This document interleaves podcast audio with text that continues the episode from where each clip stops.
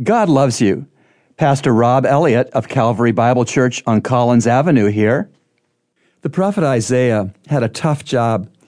He had to speak for God just prior to God lowering the boom in judgment on the people of Judah.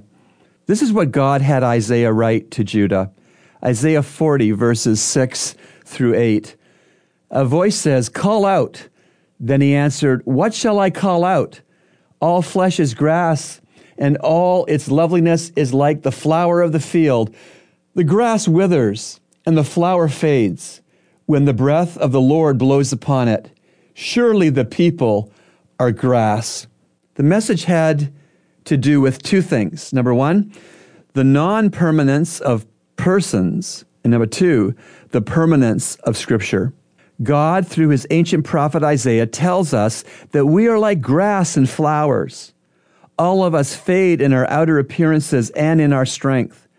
We are not permanent in our current bodies, which are frail and subject to physical and mental declines, and which are subject to death. In contrast, God, through his ancient prophet Isaiah, tells us that God's word is permanent.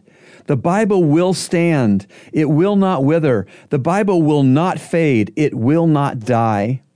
God will cause his scriptures to stand forever.